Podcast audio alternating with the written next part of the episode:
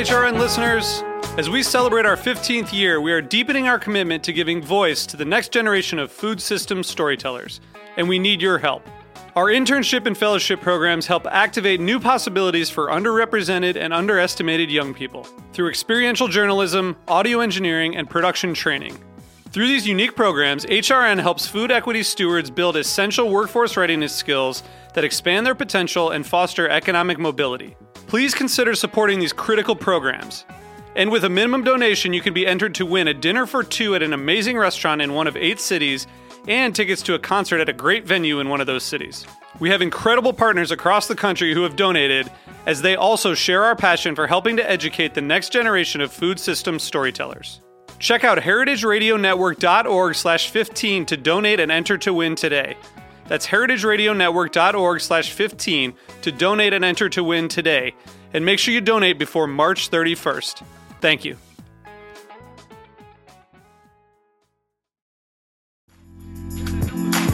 The following is a message from HeritageFoodsUSA.com. The difference between wild Alaskan salmon and farmed Atlantic salmon is just as great as the differences between commodity pork and heritage breed pork. Huge! HeritageFoodsUSA.com is lining up a major social buy of sustainably harvested salmon in July and offering it at a phenomenal price to consumers. Check out HeritageFoodsUSA.com for more details on how to get in on this opportunity. Experience salmon the way it should be.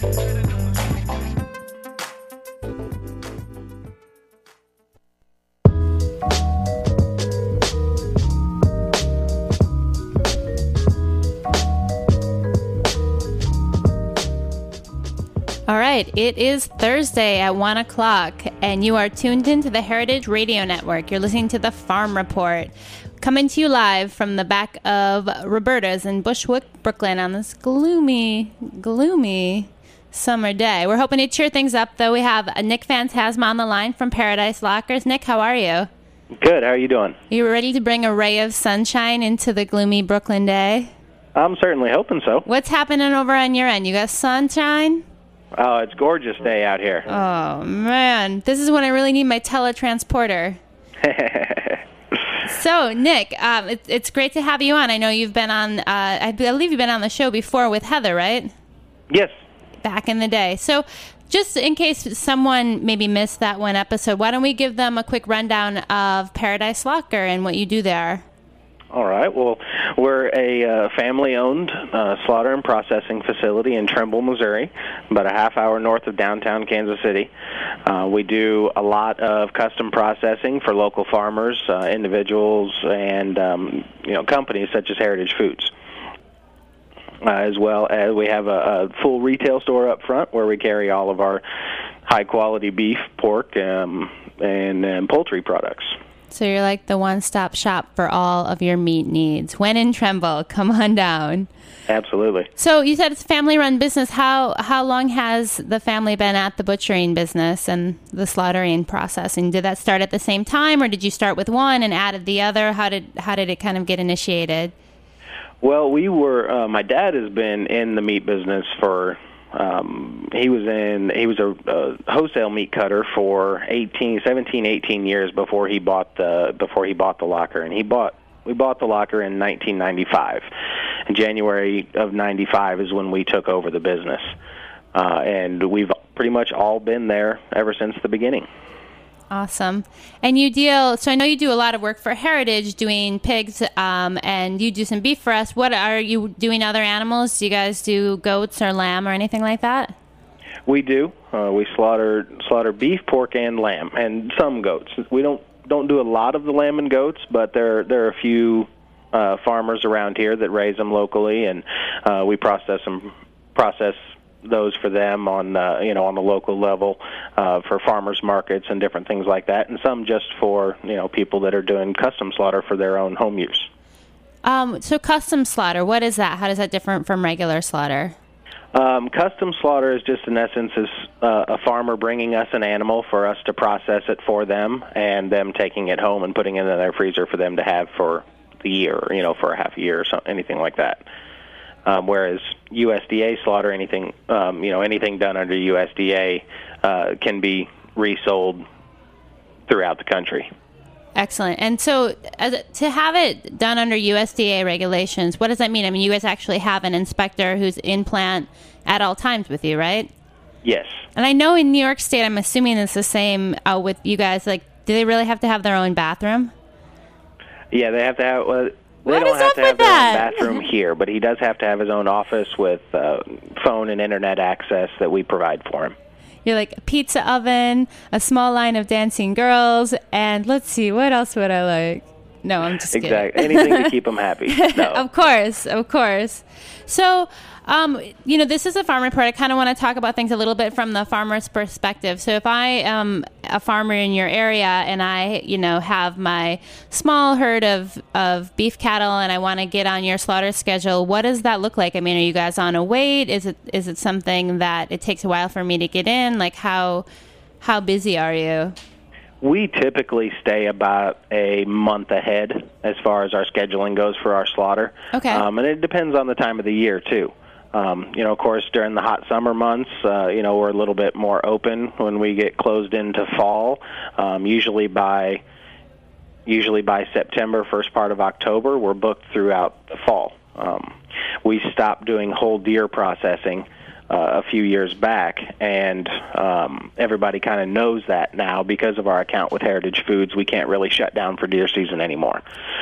So Right, and I feel like that has like for that's been my impression. You know, Eagle Bridge Custom Meats is a slaughterhouse that I've worked with quite a bit here in New York State, and and they similarly that was for a long time a big part of their business is working with the local hunters, and as they grew to have kind of more. Um, more clients that was something that they, they let go of. It seems like smaller scale regional slaughterhouses have been kind of undergirded by the hunters and communities and and so it sounds like that's on some level a success is there someone else in your area who's kind of risen to meet that need for for hunters in the fall Well, there's there's a lot of Missouri processors. There's a lot of processing plants in the state of Missouri. Um, some USDA, some just custom.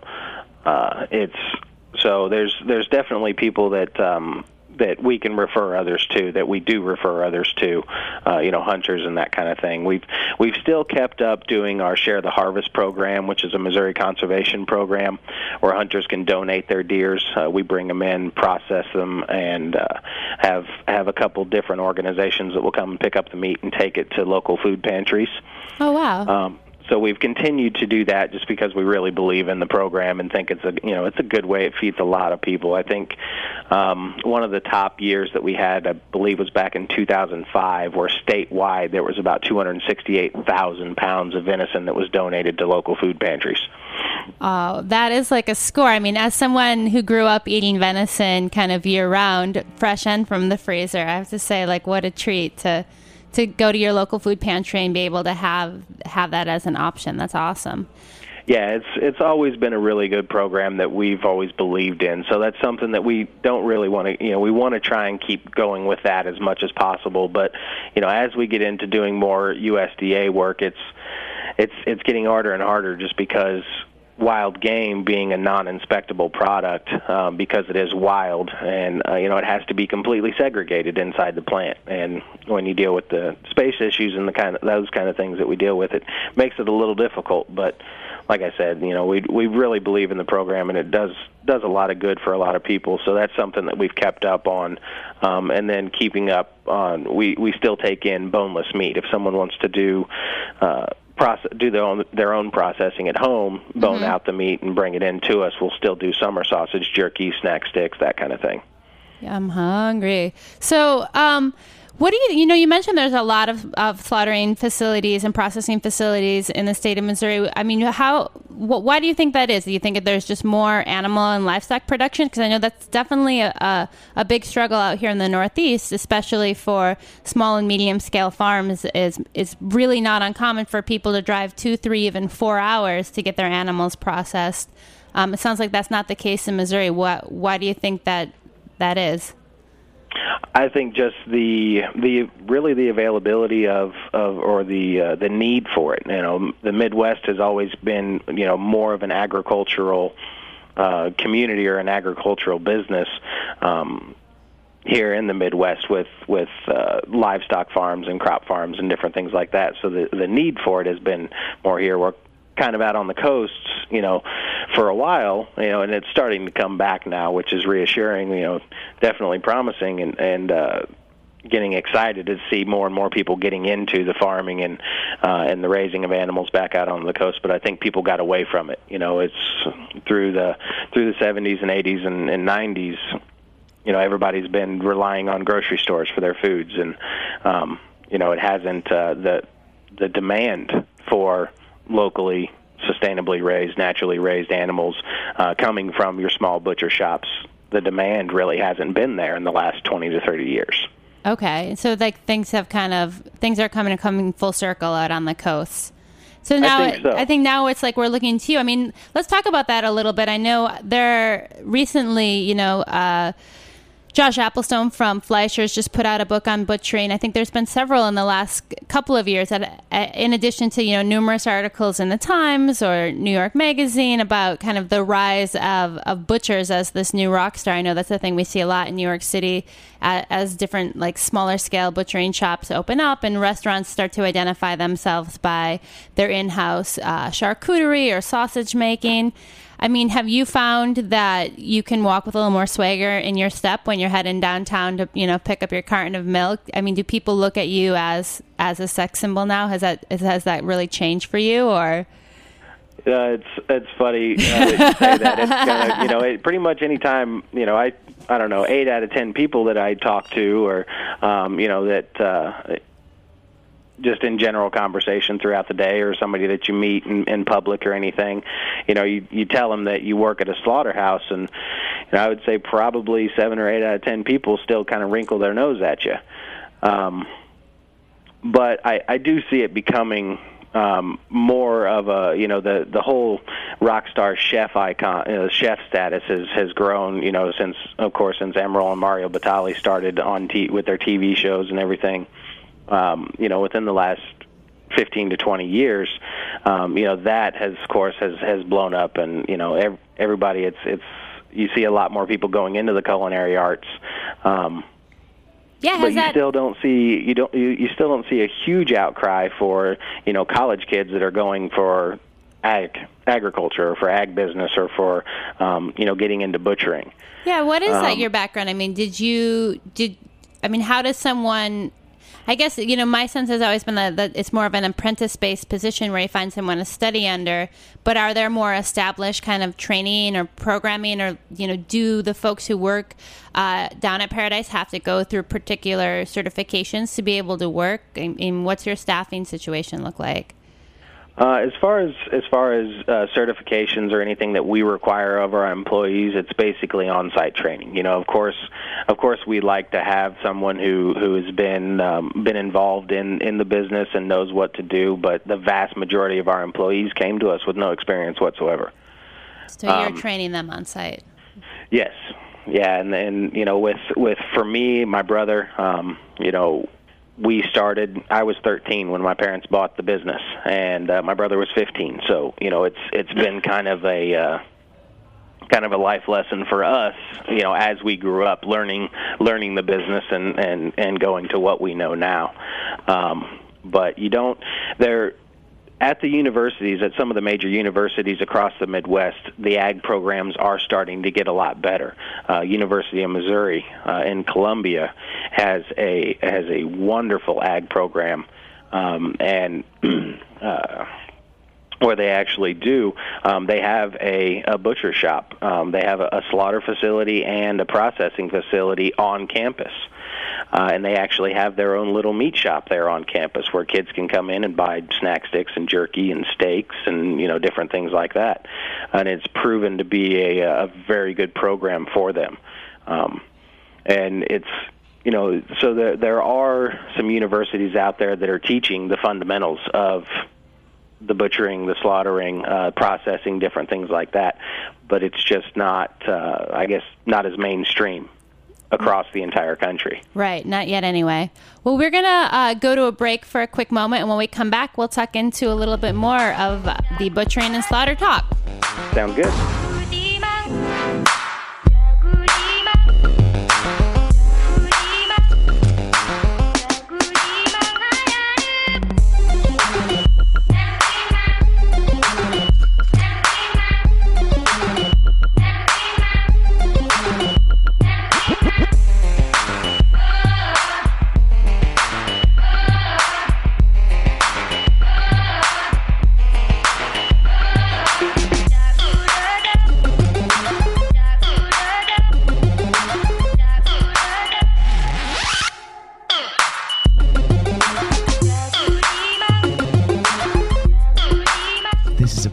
Service announcement from Heritage Radio Network.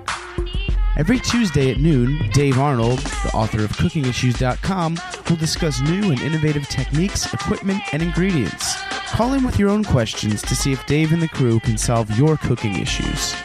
Again, that's Tuesdays at noon on the Heritage Radio Network.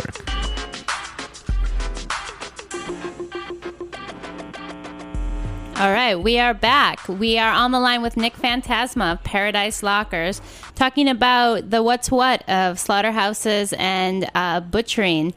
Um, so, Nick, I, I want to kind of sc- scale back a little bit and talk a little bit about what what the uh, infrastructure for for your operation looks like. I know you guys bought it; it was an existing space. But if if let's say I was someone new, or say you or your brother were like, "That's it, I can't work with my mom and dad no more," I'm like moving to New York. I'm gonna I'm gonna do my own thing. What uh what kind of a startup uh, equipment or costs or uh, you know regulations are you looking at uh, if you want to get into this business?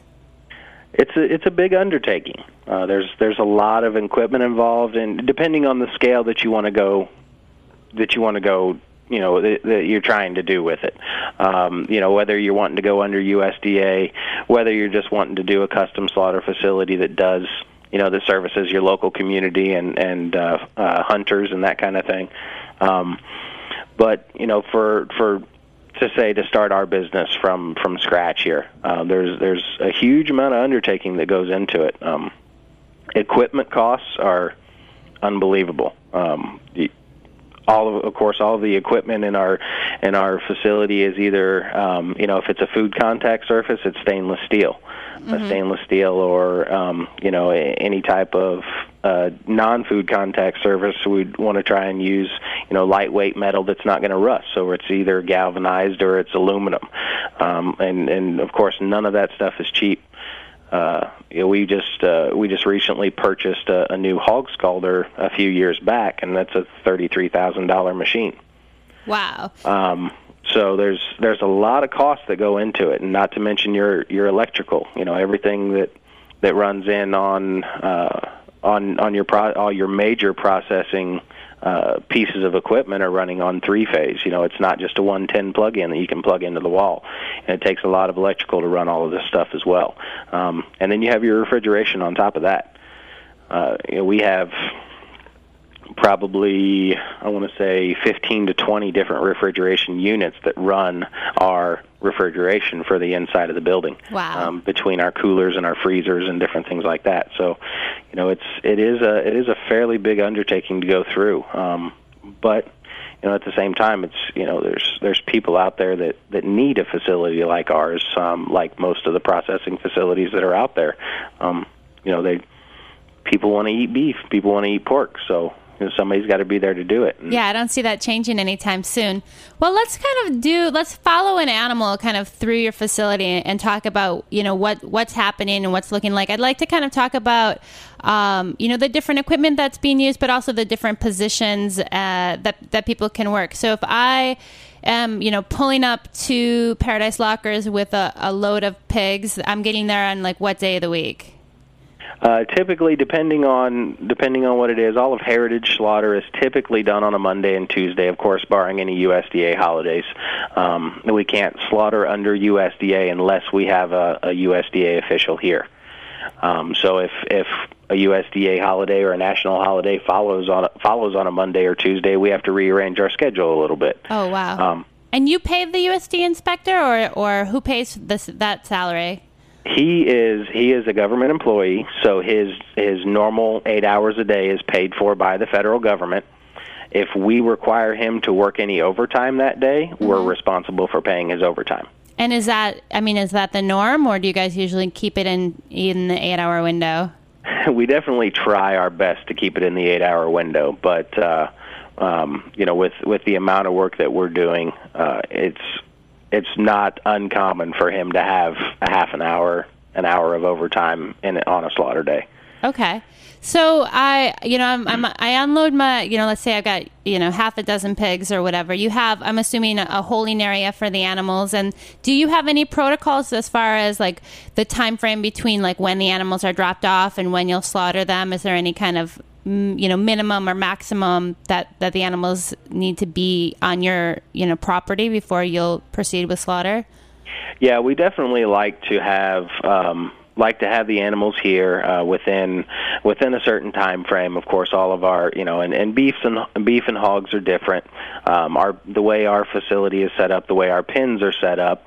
Um, you know, hogs we can hold overnight. We don't hog, hold hogs for any more than 24 hours without having to feed. Um, that that rarely happens. Right. Um, but occasionally, you know, a farmer will have plans that you know he he has to drop off the 20 hogs for heritage and he can't do it on the Monday morning that we need him to so you know maybe he has to do it over the weekend so you know in those kinds of circumstances we do provide food and different things like that but we like to we like to try and schedule our our drop offs uh, to where the animals do have time to rest because a, a you know, a, a ride in a vehicle, a ride in a trailer can be stressing to an animal. Definitely Um, stressful. you know, sure. it's, it's out of its normal circumstance, out of its normal habitat, and and uh, not sure where it's going or what's happening. So it it can be stressful. Not say it is 100% of the time, but can be. So Mm-hmm. we do like to have time for those animals to rest. Um, we we usually say you know a window of about three to four hours.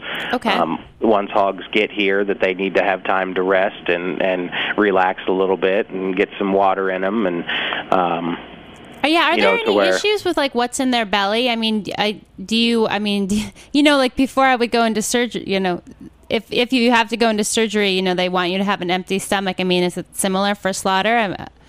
You know, there are there are some places that um, that have said that because we we come across farmers who say, you know, do you guys want us to not feed them the 24 hours in advance or anything like that? And and that's not something that we require. Um, you know, it it does make things for a little bit easier when you go into once it once the animal comes into the slaughter room and after the animal's down and once you start pulling all the entrails and doing the evisceration of the animal. Um, obviously, that if you don't have a stomach full of, of ingesta or um, you know uh, uh, it, it does make it easier, but that's not a requirement that we have. Okay. Um, I just don't see it necessary for somebody to, to hold feedback from from an animal for 24 hours before it gets here. You know, we just we just take the extra time to make sure that we're not. Uh, we're not putting our knives where they don't belong, and and uh, you know, causing causing contamination in products. Sure. So, so the, the the pigs have been there for somewhere between you know three and twenty four hours. They're in their pen, and then I'm assuming you know there's some type of you know channel that they walk down where they enter the kill floor. Now, is it is it kind of one at a time, or are you able to do several animals at a time? As far as the actual, you know, when they come onto the kill floor for the first time, does that make sense? Um, and yeah, yeah, absolutely. In our in our our program, each hog is done individually. And is that uh, sta- is that pretty standard in in like for the size processing facility that For you are? cu- for a smaller custom facility, yes. Um, when you when you start to look at you know some of the bigger plants, um, they'll they do uh, they do numerous hogs at one time, numerous animals at one time.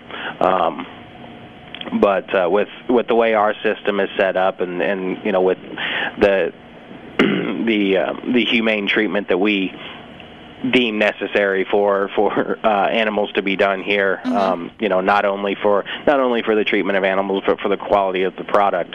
Um, and the you know, safety of the workers too. I mean, I think that's a big thing that that kind of gets left out of this discussion oftentimes too. Is that you know it can be dangerous for you guys. So you know, Absolutely, absolutely. Um, you know, I've been throughout my years of, of being back on the slaughter floor. I've been kicked a few times, and and uh, you know, animals are they're big. You know, hogs hogs weigh just as much as just as much as me, and um, you know, a beef is five, six, seven times bigger. So um, they can they can do some damage if if you're not careful. Uh, so so definitely that that is a big part of it as well. Um, you know, the safety of our employees is is definitely in the top. Uh, uh, you know, primary concerns for for us when when we're doing work back uh, in in the shop and when we're training employees too. You know, everybody's always trained the right way of this is this is the right way to do things not only for not only for the integrity of the meat not only for the sake of the animal but for the sake of yourself as well and, and the safety of the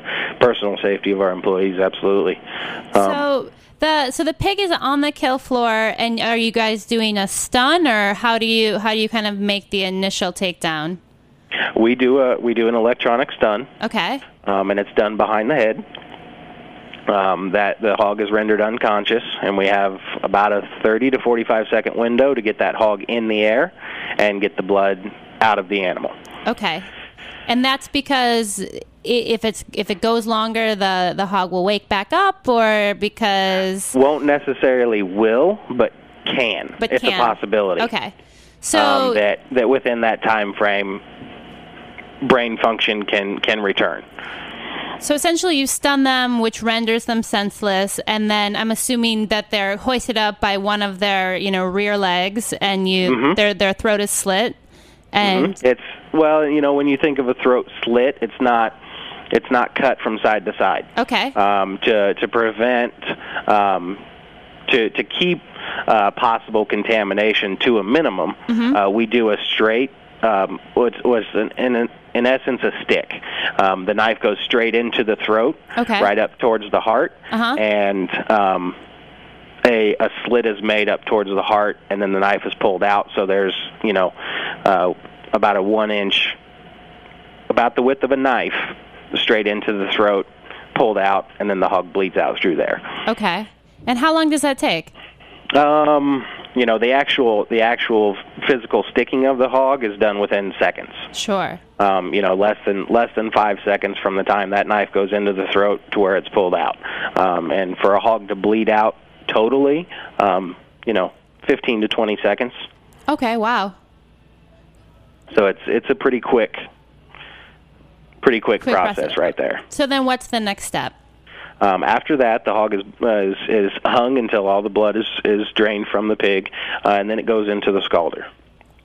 Tell us tell us about the scalder. I've seen those. I mean, they basically look like some kind of giant uh, washing machine. Yes, yeah. Uh, there's um, and there's two rows, and depending on the the size of the machine and the type of the machine, um, the the scalder that we have has two different uh, spindles that have a bunch of different rubber paddles attached to it, and the hog will lay into the back of the machine on top of one of the spindles and next to the other one. Okay. Uh, there's one down below, and then one that sits right next to the hog and that scalder is filled up with water, and there's a thermocouple in the bottom that heats the water to about 68 degrees Celsius. And there is a um, a hair loosening chemical that's added to the water. And what that does is it helps loosen the hair follicles. So as once you turn the machine on, those rubber paddles start to spin.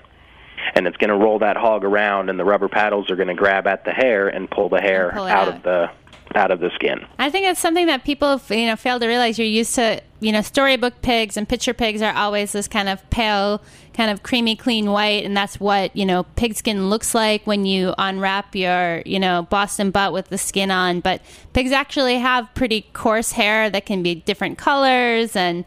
And it covers yeah, their entire heritage, body. Heritage so. breed hogs do. Yeah. Um, you know, hogs that are done in the commodity world, uh, you know, at at the bigger slaughterhouses, they've they've um, they've bred hogs to have white hair. White hair pulls easier. It scalds easier.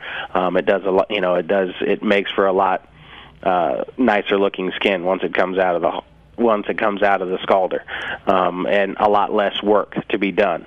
Um, but when you're talking about purebred hogs, you're talking about Berkshires, red wattles, Durocs. Um, yeah, you're talking about black hair, red hair. Um, you know, and and you would think that the black hair would probably be the worst, but in reality, it's actually the red-haired hogs Oh, that are the worst. Um, Durocs are Durocs are by far the worst hogs to scald. They have a very very thick, coarse red hair. Um, And scalding isn't something that everyone does. I mean, that's kind of one technique. The other would be to to skin the hog. Correct. and then you you sen- and that's also what you would have to do if you have a really large animal because you know it wouldn't fit in the scalder. Correct. Yeah, if we put an animal that that weighs over 400 pounds live weight, um, the the machine just won't take it, and and we'll lose our our, our chain will break. Okay. Happened a few times before. So then what Um, happens? The, you mean the chain like the like as far as the the safety drive proto- train. Okay. But actually, it's it's a chain driven machine. Oh, the chain um, of the actual machine. I got it. Right. Yeah. Um, so it's the uh, it's you know essentially like a bicycle. There's it's a lot thicker, of course, a lot thicker chain than a bicycle, and it's a double double wide chain. Um, but uh, the chain that actually drives the paddles, yeah, I've I've had that break a few different times on us because Oh, of because of a bigger pig or you know other circumstances, things like that. So. So when the pig comes out of the the scalder, it's it's it's hairless at that point, and is that correct? Somewhat. Okay, and then you guys might have to do some touch ups. right. With like I said, with you know, when when you're scalding a white-haired hog, it comes out of the scalder pristine. You know, very very little hair on it. You know, maybe a couple little spots here and there that you have to work with. When you're talking about black and red hogs, Berkshires and Durocs, Tamworth, uh, Red Wattles, um, there's a lot of extra work that needs to be done. I actually have um, that that station once that hog comes out of the scalder and it goes onto the scraping cart. Uh, that station really controls the speed of the entire room. Okay. Um, and I actually have two people on that station. There's one person that that brings the hogs in, drops them, bleeds them, puts them into the scalder. Uh, one person that eviscerates the hogs or takes the entrails out. One person that splits and washes them. We have two people on the scraping station Okay. to keep That's to the keep bottleneck. up. Yeah. Um, And what are you scraping once- with? I mean, you're not in there with like a you know a bag of big razors or something, right? Uh, no, no. It is. They're done with straight edge knives. Okay. uh, and and it's just a very very sharp knife. And once that pig comes out, it's laid down onto the cradle, and any remaining hair uh, is is shaved back with a knife, and then it's gone back over with a torch. The outside of the skin has gone back over with a torch that we use a natural gas torch Okay. um, to to to get anything that we can't see, especially like you know down in between the toenails or in, in any of the crevices like the armpits or anything like that, where Just you may like miss people. a spot Yeah. the whole carcass has gone over then and then re-scraped Okay.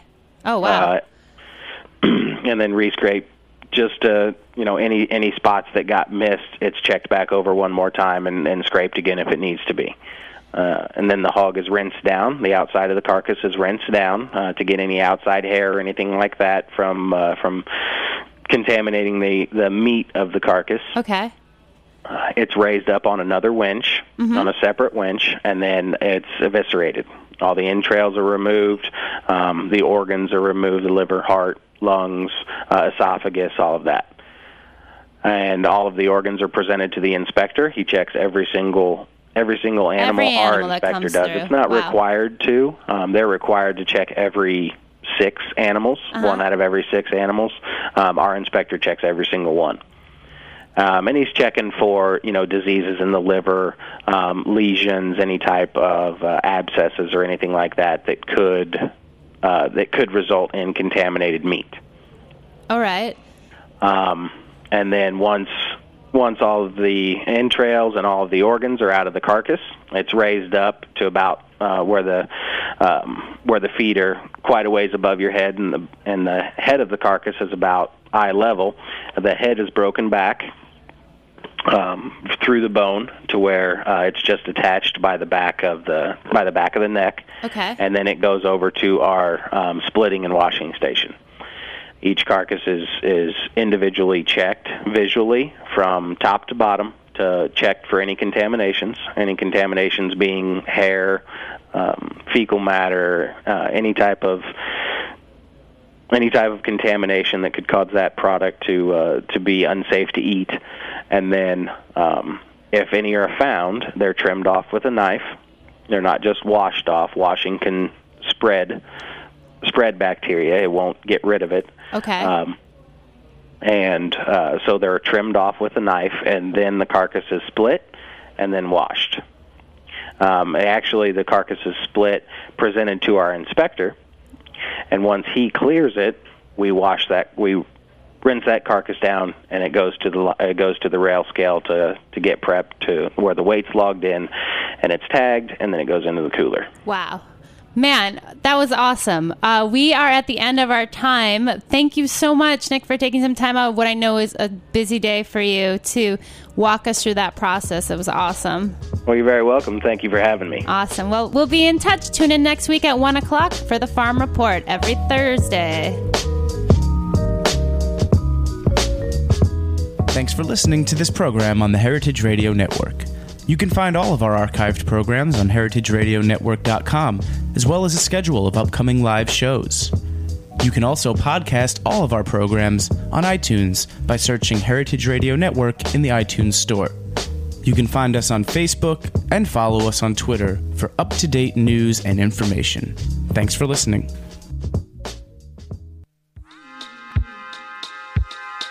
This is Behind the Scenes Food News with Katie Kiefer.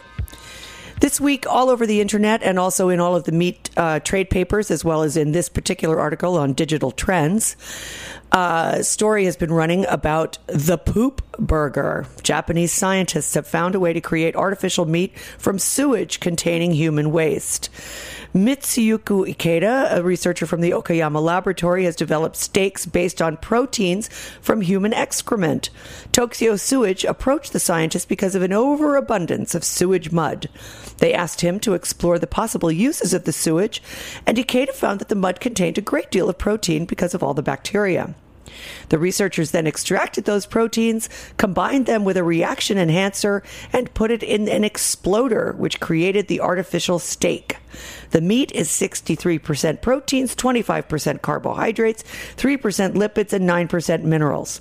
The researchers color the quote unquote meat red with food coloring and enhance the flavor with soy proteins. Initial tests have suggested people say that it even tastes like beef. This has been Behind the Scenes Food News with Katie Kiefer. Nicole Taylor is always the first to talk with new and exciting personalities in the food world on her show Hot Grease. Check out a little clip. Everything is super sweet in the Heritage Radio Network studios today. We're chatting with Fany Gerson. Fanny is a graduate of the Culinary Institute of America and the 2011 James Beard Foundation Cookbook Award nominee. Oh my God, we fry in bed style. We have to talk dough donuts. I'm gonna have to say, Fanny, I don't know if you know this. I was definitely the first person in Brooklyn to start talking about dough. Did you know that? I, I knew that last time I saw you, Ah. but I didn't know that before. So we have to talk dough. I mean, it, it is it is a bona fide phenomenon in Brooklyn. Uh, I'm so excited to be part of it, I, and I can't believe it. you know, I mean, I was just telling you before the show that uh, I think about a month ago I went to dough on a Sunday at two o'clock, and all the donuts. You like were what you hear? And people were You can hear Hot Grease every Monday at 3:30 p.m. live on heritageradionetwork.com. Make sure to subscribe to the podcast or check it out in our archives. The following is a public service announcement from Just Food. Help bring live chickens into food challenge communities through your donations to the Just Food City Chicken Project 2011. The City Chicken Project would not be possible without the volunteer hours, donations, large and small, and the vibrant energy and ideas of the communities we work with. Just Food is a nonprofit organization that connects New York City communities and local and urban farmers with the resources and support they need to make fresh, locally grown food accessible to all. To donate, search on Kickstarter.com for Just Food and find their City Chicken Project.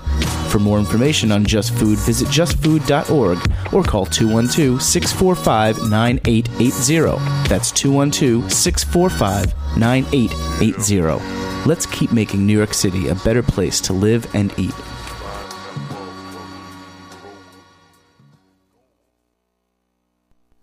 The following is a message from Zingerman's. From June 30th to July 3rd, 2011, come hang out at Camp Bacon, a four day festival hosted by Zingerman's. The main event is an all day affair at Zingerman's Roadhouse featuring plenty of bacon, bacon learning, and such luminaries as Allan Benton, John T. Edge, Molly Stevens, and more. The event will be taking place in Ann Arbor, Michigan. Proceeds from this event benefit Southern Foodways Alliance.